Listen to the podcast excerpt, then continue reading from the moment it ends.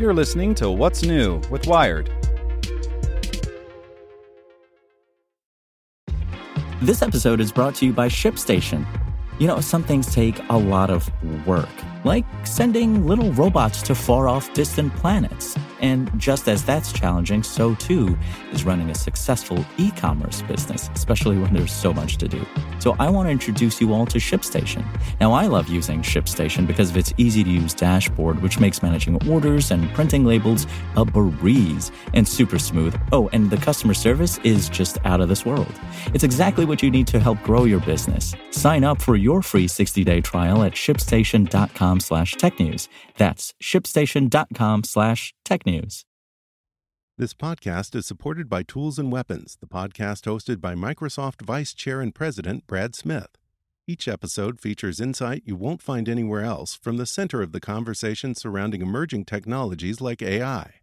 Right now in the podcast, you can hear a special episode where Brad Smith lays out Microsoft's vision for a vibrant marketplace driving the new AI economy. To hear more, follow or subscribe to Tools and Weapons with Brad Smith wherever you get your podcasts. You're listening to What's New with Wired. It's Wednesday, April 20th. Today we're talking about the surprising climate cost of the humblest battery material. Before we get into today's top story, remember to check out our other Wired podcasts. Today in Wired Business, the global chip shortage has triggered a surge in demand for prized, pricey used electric vehicles. Checking in on Wired Science, volunteers are rushing to provide online counseling, art therapy, and stress relief for the more than 2 million Ukrainian children who have become refugees. And on Wired Security, the feds have uncovered a Swiss Army knife for hacking industrial control systems. Listen to these stories and more at wired.com/podcasts. An ode for a moment to the anode, for it is so frequently overlooked. When a battery is powered up, lithium ions rush toward this positively charged end and ensconce themselves there until the energy is needed. Originally, anodes were made from lithium metal, but lithium metal is unstable and liable to explode in contact with air or water, so scientists tried out carbon instead. Over the years, they refined it into a material composed of hexagonal atomic rings, a lattice that could hold an abundance of ions without the explodiness. That material is graphite, the same stuff found in the tip of a number two pencil. It is often said that the cathode, that's the other end of the battery, is where the magic happens. It's home to an arrangement of metals like cobalt, nickel, and manganese. But each of those materials is negotiable depending on the specific battery design. Humble graphite isn't. It helps define how much energy a battery can hold and how fast it charges up. And if the anode itself is overlooked, so is its carbon footprint. As with other battery materials, automakers rely on estimates to determine the environmental cost of graphite's globe spanning journey before it ends up inside a car. But a pair of recent studies suggest that those estimates are woefully out of date and undercounted, failing to include the energy intensive processes required to produce modern anode ready graphite. Those bad estimates are undermining efforts to clean up the supply chain for electric vehicles. The same thing kept coming up again and again, says Robert Pell, CEO of Minviro, a consultancy that works with electric car companies on environmental assessments. Everybody cares about the cathode, but the reality is we knew the impact of the anode was significantly underestimated.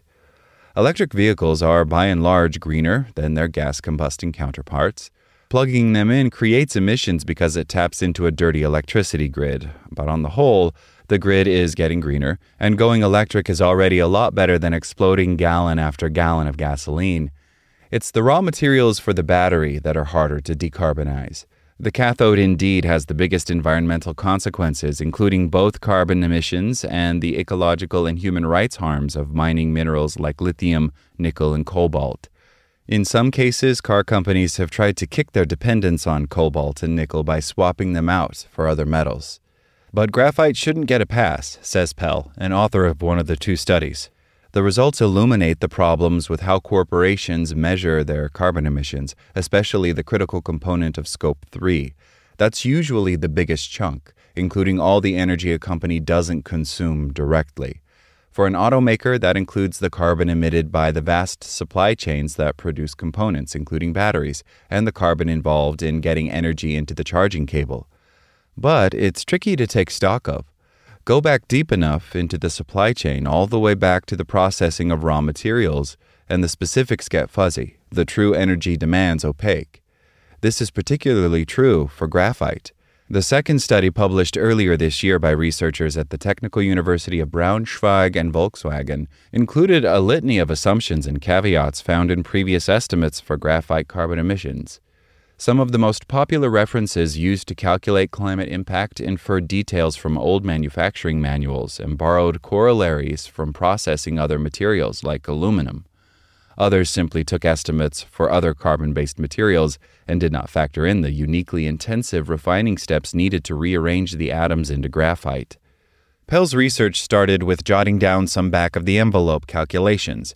It helped to know that more than 90% of graphite for anodes comes from China, and the bulk of that from the northern Inner Mongolia region, where energy is cheap but depends largely on coal fired power plants. Knowing the approximate carbon intensity of the power supply, he began mapping out the laborious steps for turning that graphite into anodes. Graphite comes in two forms natural and synthetic. For natural graphite, that process begins with a mined ore that is crushed and milled into flakes, then separated in liquid and dried using coal furnaces. Next comes spheronization, in which the flakes are transported to another facility and run through dozens of mills to produce a spherical shape. At that point, the graphite is good enough for a pencil. To get anode ready, the particles are treated with chemicals to remove impurities, and then they go through a coating step that makes them more conductive and better able to hold lithium ions. This requires blasting the particles in a furnace for about 15 hours at 1300 degrees Celsius or nearly 2400 degrees Fahrenheit. Synthetic graphite involves even more blazing temperatures. It typically requires taking a carbon product, like petroleum coke left over from producing oil, and heating it up for multiple weeks at 1000 degrees Celsius to create a more homogeneous material. The next step is graphitization, which involves cranking the temperature up to 3000 degrees Celsius. That's 5400 degrees Fahrenheit, by the way, for days a process that forces randomly ordered carbon atoms to straighten themselves out into a neatly hexagonal lattice. Typically, these heating steps are done in open pit furnaces that take tremendous amounts of electricity to stay hot. The two teams arrived at different numbers for the overall climate effect of graphite, which in part reflects differing data sources. The German team relied on direct data from graphite suppliers and factored in the overall mix of energy sources in China, while the Minviro team used published estimates for graphite processing and the Inner Mongolian energy supply, which is dirtier than the average. But the takeaway is effectively the same. Both show that the figures companies commonly use to assess their climate impact are often vast underestimates. Minviro estimates the emissions for synthetic graphite are up to 10 times higher than standard published estimates, or 8 times for natural graphite. The German team arrived at four times higher for natural graphite compared with a popular reference. Both teams advocate for more research and data to improve the estimates. One of the primary ways to reduce those emissions would be to invest in graphite recycling, says Felipe Cerdas, one of the TU Braunschweig researchers, taking the anode out of a dead battery and retrieving the fine graphite powder for use in new batteries. That's often less carbon intensive than trying to make the material from scratch. But because graphite is so abundant and cheap, the economics of recycling don't currently make sense.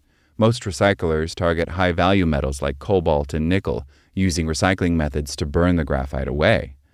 That's one reason having an accurate measure of graphite's climate effects is important, Pell says. European officials are debating new regulations that would reduce the carbon emissions of battery production and require manufacturers to include specific ratios of recycled materials in new cells. Better awareness could help inform those rules, he says, and encourage a switch toward cleaner sources. One option would be to locate graphite processing in places where the electricity supply is greener.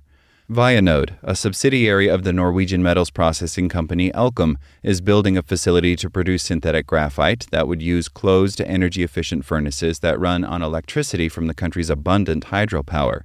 The company has seen interest from others interested in bolstering their green reputations, says Stian Madshus, Vianode's general manager for Europe. It doesn't make much sense to produce the world's cleanest battery if the graphite inside it involves 20 kilograms of CO2 equivalent, he says. That's a bad story. But there's catching up to do. Chinese firms have decades of experience producing anode quality graphite, making it difficult for Western companies to compete. But the country has the power to make a difference, Pell says, noting that the Chinese government has recently pushed to distribute energy intensive industries across the country and increase the use of clean energy. The ability to enact change is stronger there than anywhere else, he says. Thanks for listening to Wired. Check back in tomorrow to hear more stories from Wired.com.